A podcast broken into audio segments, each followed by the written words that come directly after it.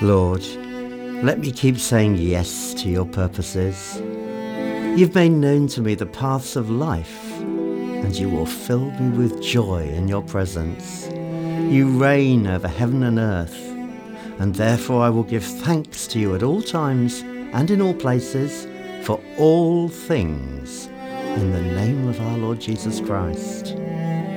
But though your way is mysterious and leads through the sea, where your footprints cannot be seen, and it even leads through the whirlwind.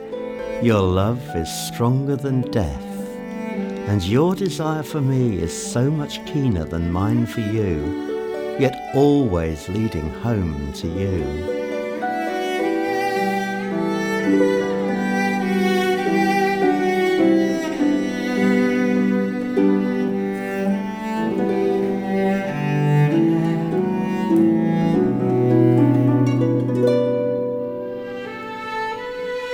You're not a servant to do our bidding, and yet you allow us to inquire of you, and you take into account the little that we offer you.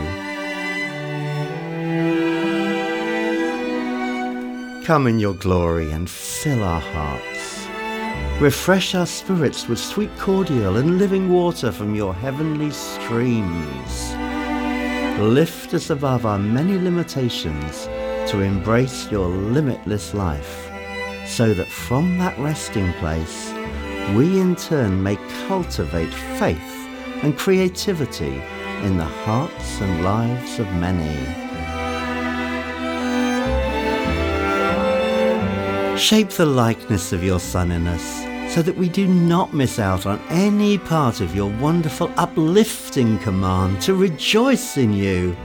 Yes, to rejoice always in you to rejoice always in you, for you, O God, are our eternal resting place, and we dwell under the shadow of your wing.